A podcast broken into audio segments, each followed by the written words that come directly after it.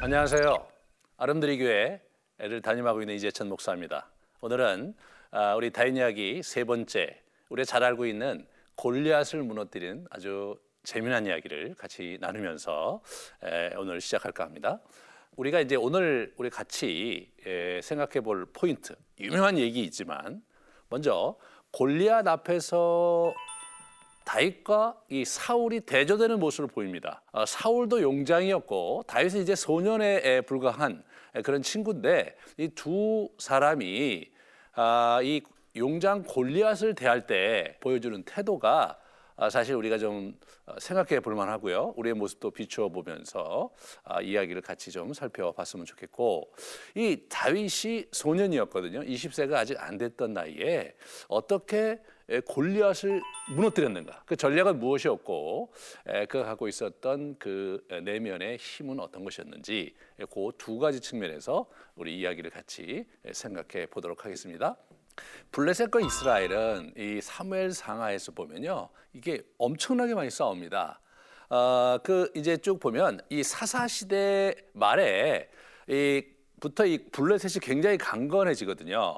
그 전 배경을 보면 이 사람들이 어떻게 되냐면 해양 문명의 소유자예요. 에게라고, 우리가 이게 지금 보면 이제 터키하고 이 그리스 그 가운데 에게해라는 그런 해협이 있는데, 무슨 일인지 거기 아마 문제가 있어서 거기 있는 분들이 이렇게 배를 타고 내려와서 우리 이스라엘의 해안 평야 지대에 이 블레셋이 이제 자리를 잡게 됩니다. 그리고 이스라엘보다 앞선 문명, 아까도 철기 문화라고 말씀을 드렸는데 이 이스라엘은 그 당시 청동기 시대였어요. 근데 이 사람들이 해양 세력이면서 철기 문화를 갖고 있었던 겁니다. 온 이스라엘 사람들은 각기 보습이나 삽이나 도끼나 괭이를 버리려면 블레셋 사람들에게로 내려갔다, 이렇게 얘기를 합니다. 그 당시 철공선은 전략적으로 굉장히 중요한 그 기술이었어요. 근데 이제 그 철공선을 사실은 블레셋이 이 이스라엘 진영에 있게 하지 못했던 거죠. 왜냐하면 그 당시에는 첨단 산업이었던 것이니까. 그러니까 이런 부분에서 이 블레셋이 철저히 자기의 그 철기 그 가공 기술을 그들이 이제 소유하고 있고, 그것을 이제 외부로 반출되는 것을 금했다는 것을 볼 수가 있죠. 그러다 보니까 실제로 전쟁이 일어날 때 어떤 일이 일어나냐면요, 사울과 요나단과 함께한 백성들의 손에는 칼이나 창이 없었고, 칼이나 창이 없었다 이거예요. 그러니까 오직 사울과 요나단에게만 칼과 창이 있었다. 그런 얘기가 기록이 되어 있는 거죠. 이스라엘이 블레셋과 싸울 때 이스라엘은 사실은 농장기를 갖고 농민군처럼 이제 이렇게 전쟁에 임하는 겁니다. 그러니까 블레셋은 철제 무기로 완벽하게 무장한 군대가 앞에 있고, 여기는 이제 농민군이 있는데 요나단과 사울만이 이렇게 칼과 창을 구비하고 있는 거예요. 사실 굉장히 아주 우스꽝스러운 일들이 사실 벌어진 거죠. 그래서 우리가 이제 그런 긴장을 좀 살펴보는데, 오늘 이 장면에서는 아주 재미난 건 뭐냐면 이 블레셋이 칼을 갈고 있다가 특별히 이제 아주 마음을 잡고 수년간 준비해서 우리 사울 왕국을 무너뜨리려고 쳐들어온 전쟁이었어요. 그 흐름을 잠깐 우리 같이 보겠습니다. 아브라함과 이삭과 야곱, 다시 말해 족장 시대에는 잘 지냈어요. 서로 평화로운 관계로 잘 지냈습니다. 그런데 아까도 잠깐 말씀드렸지만 이 사사시대부터 본격적으로 부딪히기 시작했던 거예요. 사사시대에 이 블레셋 그 사람들이 굉장히 많이 인구가 팽창하고 아무래도 외부에서 많은 유입된 사람들이 있었던 것으로 생각이 됩니다. 그래서 이 사람들이 이제 아주 강성해지면서 추수곡식을 약탈하기 위한 전쟁 을 이제 이렇게 많이 하고 있는 것을 우리가 이제 여기저기서 이제 확인을 할 수가 있습니다. 병거가 3만이요, 이들이 병거가 3만이요, 마병이 6천이요, 백성은 해변에 모래알같이 많았다, 이런 표현을 우리가 이제 읽게 돼요. 이 얘기는 무슨 얘기냐? 갑작스럽게 고대 사회가 인구가 이렇게 팽창하는 것은요, 딱 한 가지죠. 외부에서 이주민들이 그곳에 사람들이 많이 많아지기 전에는 이렇게 갑작스럽게 인구가 팽창할 수 없는 거예요. 우리는 잘 모르지만 아마도 이 해양 세력의 어떤 그 변동이 있는 바람에 많은 사람들이 블레셋으로 이주해 왔고, 그렇기 때문에 그 좁은 땅에 많은 사람이 있어서 이제 이웃 나라를 침략해서 먹고 살아야 되는 그런 긴장이 이들에게 있었던 것이 이제 분명하죠. 그래서 실제로 그 우리 사무엘상 13장 14장에 보면 블레셋과 아주 일전을 이제 싸우거든요. 이게 사울 왕국하고 이제 아주 결전을 하는데, 이때 사실은 요나단의 맹활약으로 어이없게 사실은 블레셋이 이제 패배를 합니다. 그런 장면에서 이 사람들이 굉장히 분했던 것 같아요. 자기들은 철제 무기를 소유하고 있고 완전 무장을 하고 산지 족속인 우리 이스라엘과 싸워서 이길 거라고 생각했는데 어이없이 완패했거든요. 그래서 오늘 이제 17장에 와서 이들이 이제 전쟁에 임할 때 보면 수년 또는 10여 년을 열심히 준비해서 중무장해서 아예 마음 먹고 이들이 이제 전쟁을 하러 온 것을 우리가 확인할 수가 있습니다. 이제 문제는 뭐냐면 이스라엘 쪽에서 사실은 이 블레셋이 굉장히 두려운 존재였다는 거예요. 왜냐하면 아까도 말씀드렸지만 철제 무기로 중무장한 군대였어요.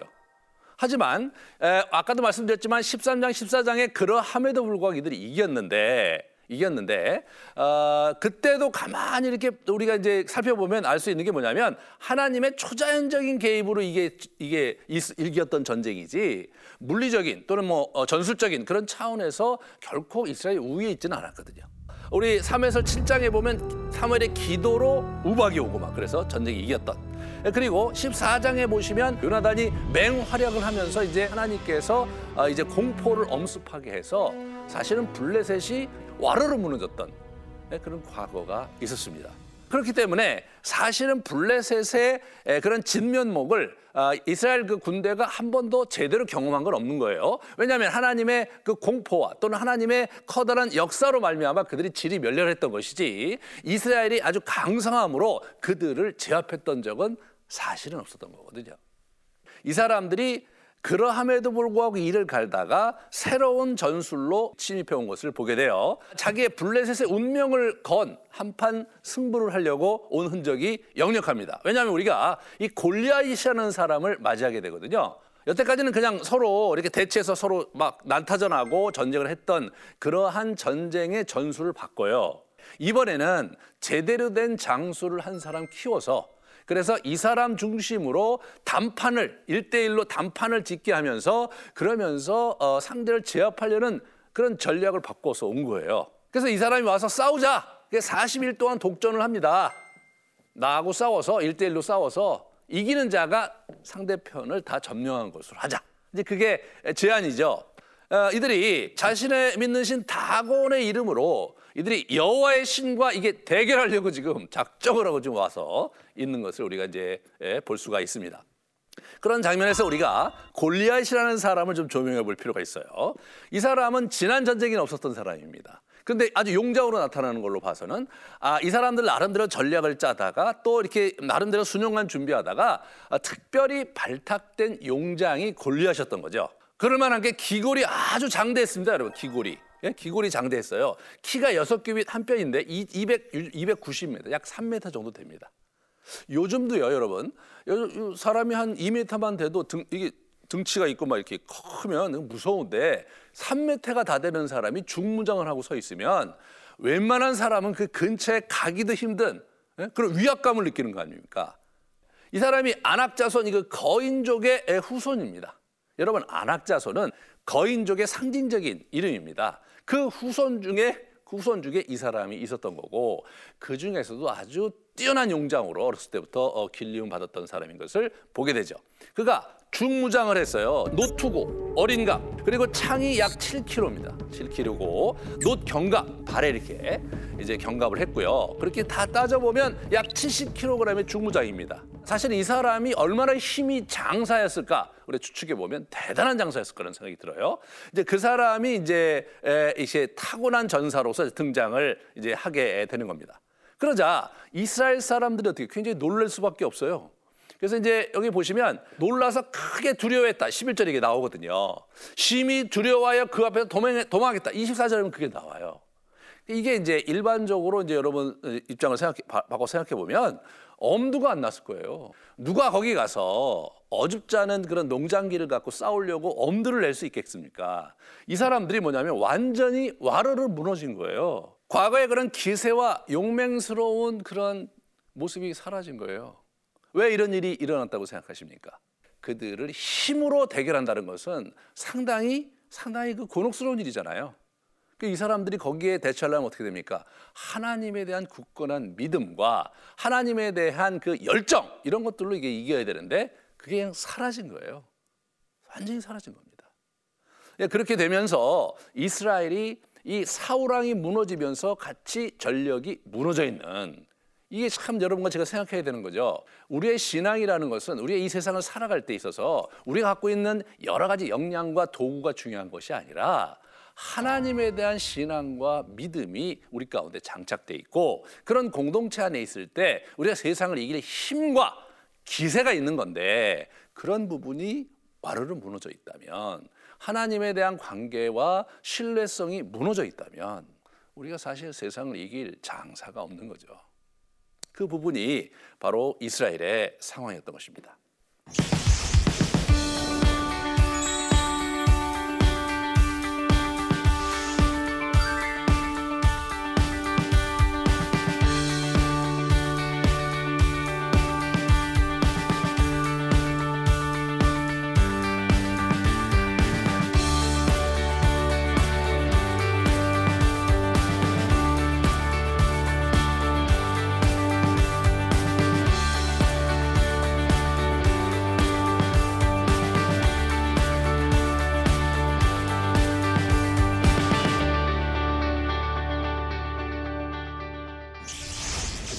반면에 우리 다윗을 보면요, 이 사람은 산골 목동, 베들레헴이 완전히 산골 골짜기였거든요. 그 목동 지역에 있는 소년이었습니다. 이 사람은 천덕꾸러기 산골 소년이었어요. 예?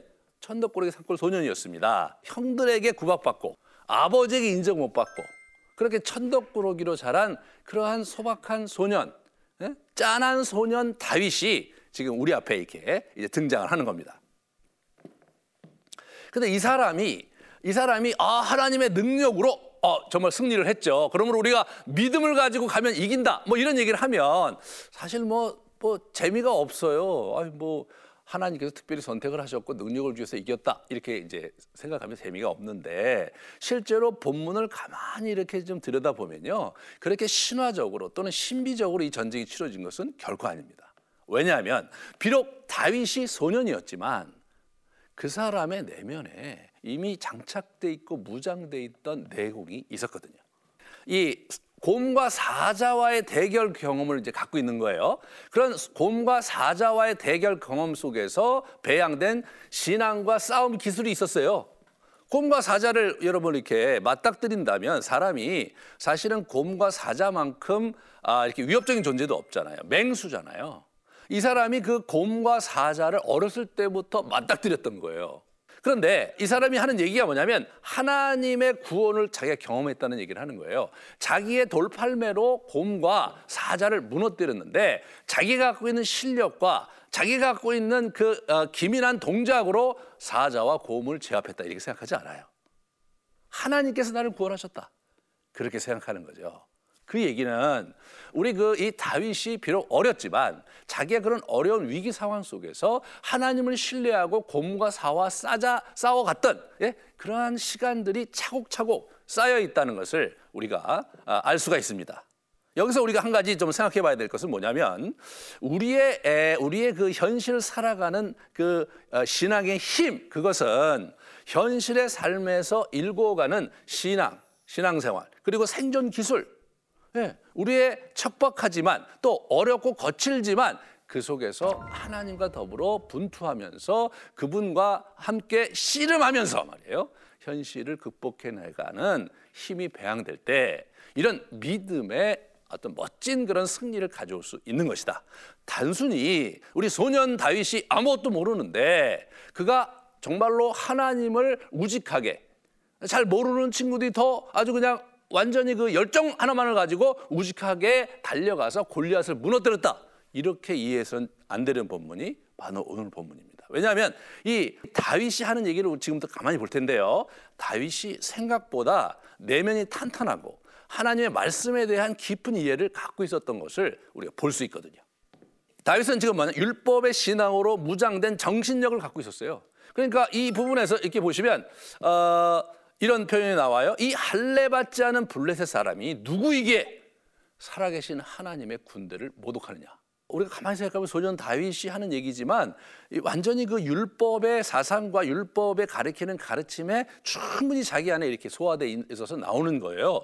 우리가 여호와의 택한 백성이고 언약 백성인데 할례받지 않은, 다시 말해서 여호와의 하나님의 은혜와 은택을 입을 수 없는, 또는 그분의 이 언약 백성으로서의 축복을 받은 그러한 하나님 나라의 삶과는 전혀 이렇게 견줄 수 없고 멀리 있는 그런 친구가 어떻게 하나님의 군대를 모욕하느냐, 이런 얘기를 이분이 이제 하시는 거죠.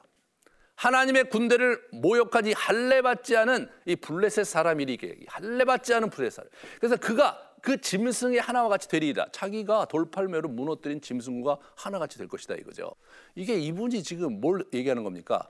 이게 2m 90의 중무장한 그러한 이제 용작이지만 다윗의 눈에는 자기가 무너뜨렸던, 자기가 사냥했던, 맞대결을 했던 사자와 곰과 다를 바가 없을 뿐만 아니라, 사실 사자와 곰에 비하면 움직임이 민첩하지 않으니까 자기로서는 훨씬 더 승산이 있다고 생각했던 것 같아요. 그래서 사자의 발톱과 곰의 발톱에서 건져내셨은즉, 이 사람이 계속 얘기하는 거예요. 자기가 어떤 힘과 능력에 의해서 사자와 곰을 무너뜨렸는데 나는 그것을 능히 할 수 있다, 이런 얘기를 하고 있는 게 아니고, 하나님께서 이 건져내셨다에 자기를 여호와께서 건져내셨다. 그러므로 하나님께서 나를 이 블레셋 사람의 손에서 건져내실 것이다 라는 신앙적 고백을 하는 것입니다. 우리가 이 신앙생활을 한다는 것은, 이 현실 속에서 신앙으로 살아간다는 것은, 우리가 갖고 있는 현실의 여러 위기와 어려움을 극복해내는 과정에서 하나님께서 나에게 어떻게 개입하시고 내 인생의 어려움 속에 우리를 어떻게 이끌어 가시는지를 잘 보면서 그러한 자신의 경험을 신앙으로 이렇게 만들어가고 쌓아가는 이런 모습이 우리에게 있어야 되는 건데, 바로 이 사람이 그 어린 나이에 그것을 이룬 거죠. 그래서 이분이 이제 보시면요, 이 다윗의 신앙의 근거를 보면요, 이 뭐였냐면 언약의 말씀을 붙드는 거였거든요.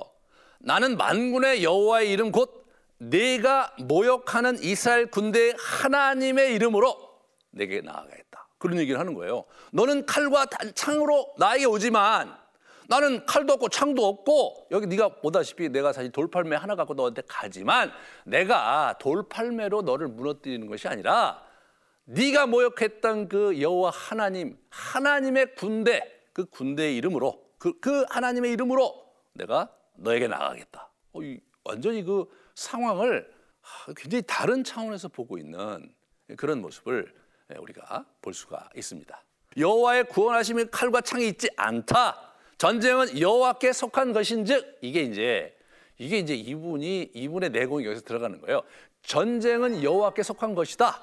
이게 신명기 20장에 나오는 전쟁 수칙에 나오는 표현이거든요. 이 다윗이 자기의 승리를 어떻게 확신할 수 있었느냐? 그 신명기에 나와 있는 언약의 말씀을 근거로 자기의 승리를 확신하고 있었던 것을 우리가 이제 볼 수가 있는 거죠. 이 사람이 굉장히 강한 정신력을 갖고 있어서, 우리 우리 사울 왕 앞에 가서 사울을 이렇게 맞닥뜨릴 때 보면 이런 얘기를 해요. 다윗이 사울에게 뭐랬다? 저 블레셋 사람 때문에 우리의 기가 죽어서는 안 됩니다. 왕의 종인 제가 나가서 그와 싸우겠습니다. 이런 기계가 있는 거예요. 우리 사울 왕은 안 된다. 저 친구는 어렸을 때부터 용사로 키워낸 자고 중무장하고 있다. 너는 안 된다. 그게 무슨 말입니까? 저는 할 수 있습니다. 그 이야기가 단순히 철없는 소년이 열정 하나로, 구국의 충정 하나로 지금 부르짖는 게 아니라, 이분은 비록 나이는 어렸지만 이 목동 일을 하면서 만났던 하나님, 맹수와 싸울 때 함께 하셨던 그 하나님에 대한 신앙이 장착돼 있었기 때문에 자신할 수 있었습니다. 그래서 한마디로 얘기하면 이 사람은 언약의 말씀을 붙잡고 믿음으로 나간 거예요. 믿음이 뜬금없이 하늘에서 뚝 떨어진 게 아닌 거예요. 이 다윗의 믿음은 하나님의 말씀대로 믿음을 의지해서 우리 사자와 곰과 대결해서 싸워나가면서 체득되면서 다져진 신앙이거든요. 이게 엄청나게 강한 거죠. 그런 면에서 이렇게 보시면 기고만장했던 40일 동안 이스라엘 그 군대들을 주눅들게 하면서 기고만장했던 우리 블레셋 용장 골리앗이 무너지죠. 근데 재미난 건 뭐냐면 여기서요, 한 차례의 물맷돌로 골리앗의 이마에 박힌 거예요. 눈을 봐야 되기 때문에 이마를 여기만 이렇게 딱 노출돼 있을 텐데 거기를 정확하게 꽂으세요. 정확하게. 이 사람 5개 가져왔거든요. 근데 한 번 하고 두 번 하고 세 번 하다 된 것도 아닌 거예요. 그냥 다 하나가 가서 그냥 꽂혀버린 겁니다. 그러니까 이것이 다윗이 아무리 대단한 물맷질을 한다고 해도 그게 첫 번째 돌이 정확하게 꽂힌다는 것은 다윗이 아니라 하나님께서 다윗 뒤에 있었다는 굉장히 중요한 시사점을 우리가 엿볼 수가 있는 거죠. 그래서 골리앗의 칼로, 다윗은 칼이 없었으니까 가갖고 골리앗의 칼을 빼서 골리앗의 목을 치는, 그리고 진격을 해서 블레셋 도시들을 아주 대파하는 일들을 우리가 이렇게 이제 볼 수 있습니다. 이 칼과 창이 아닌 하나님의 이름으로 간다. 이 사람이 이제 제가 가만히 한번 보세요. 이 다윗이 어떻게 했는가를 보면 창칼과 창칼에는 승산이 없어요. 자기는 뭐 그걸 갖고 자기가 잘 해본 경험도 없고 실제로 사울 왕의 갑옷과 창을 그리고 칼을 들고 오는데 너무 이게 안 맞는 거지. 걸리적거리는 거예요. 그래서 자기가 그냥 다 벗어 던지고 창도 아니고 칼도 아니고 자기가 늘 했던 물맷돌에 돌 그 주머니 그 파우치에다가 여러분 그 돌을 5개 딱 물맷돌을 집어넣고 그리고 달려간 거예요. 이 사람이요. 중무장은 뭡니까? 이 민첩하게 움직일 수 없는 거죠. 그러니까 자기는 뭐 민첩하게 움직이는 그런 맹수들과 싸운 경험이 있기 때문에 이건 완전히 식은 죽 먹기라고 생각을 한 거예요. 그래서 이 근접전에 뭐 돌발배 근접전에는 약하지만 멀리서 타격을 가할 수 있잖아요. 이거 굉장히 좋은 거죠. 이 다윗에게는.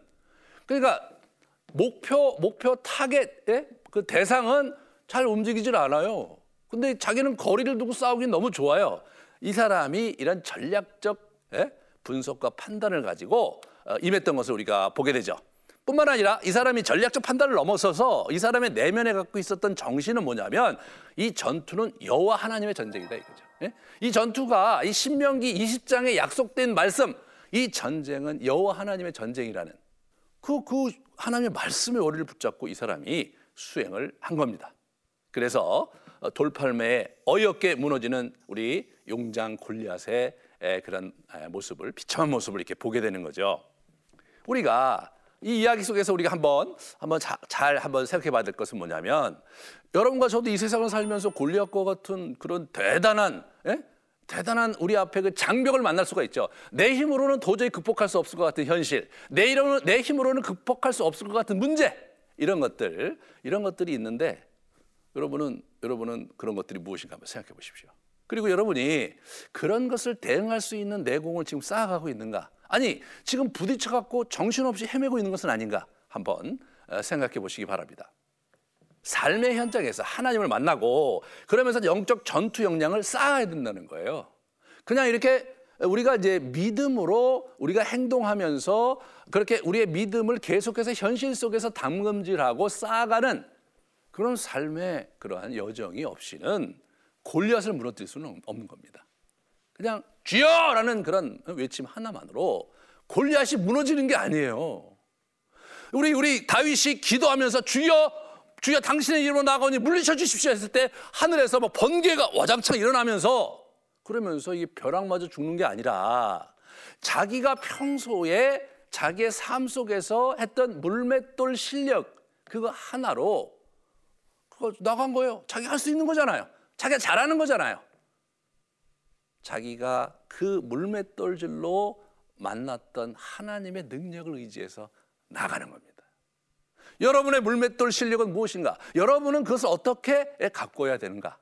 그런 부분을 우리가 잘 생각해 봐야 됩니다.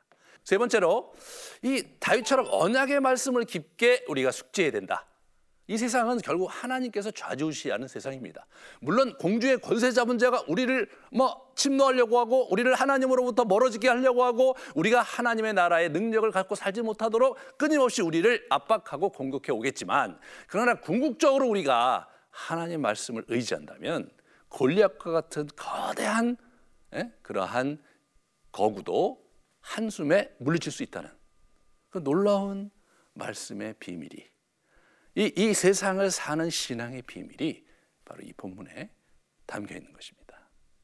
사랑하는 여러분, 우리의 현실이 아무리 크고 그리고 또 우리가 할 수 있는 일이 비록 굉장히 소박하고 별로 할 수 있는 일이 없다 손 치더라도 우리의 삶의 현실에서 하나하나 믿음의 행보를 가지고 신앙의 삶을 쌓아나갈 때 우리가 결정적인 장면에서 하나님을 믿음으로 말미암아 우리 앞에 놓인 골리앗과 같은 장벽을 무너뜨릴 수 있다는 소망과 확신을 여러분이 품으시는 복된 시간 되시기를 바랍니다.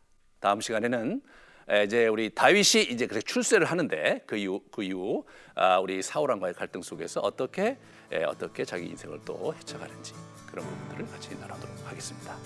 긴 시간 수고하셨습니다.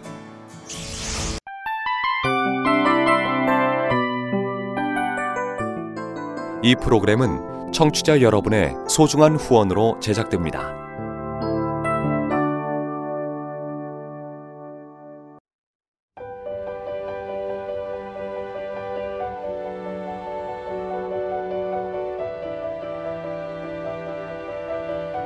세상에는 수많은 교회들이 있지만 더 깊이 있는 말씀 강해를 찾기 위해 크기로만 교회를 선정하지 않습니다. 보다 좋은 영적 콘텐츠를 더 많이 나누기 위해 방송비를 받지 않습니다. 1년 365일 복음만 전하고 싶어서 우리는 광고를 하지 않습니다. 온누리의 복음을 땅끝까지 CGN TV와 함께 땅끝 선교사가 되어주세요.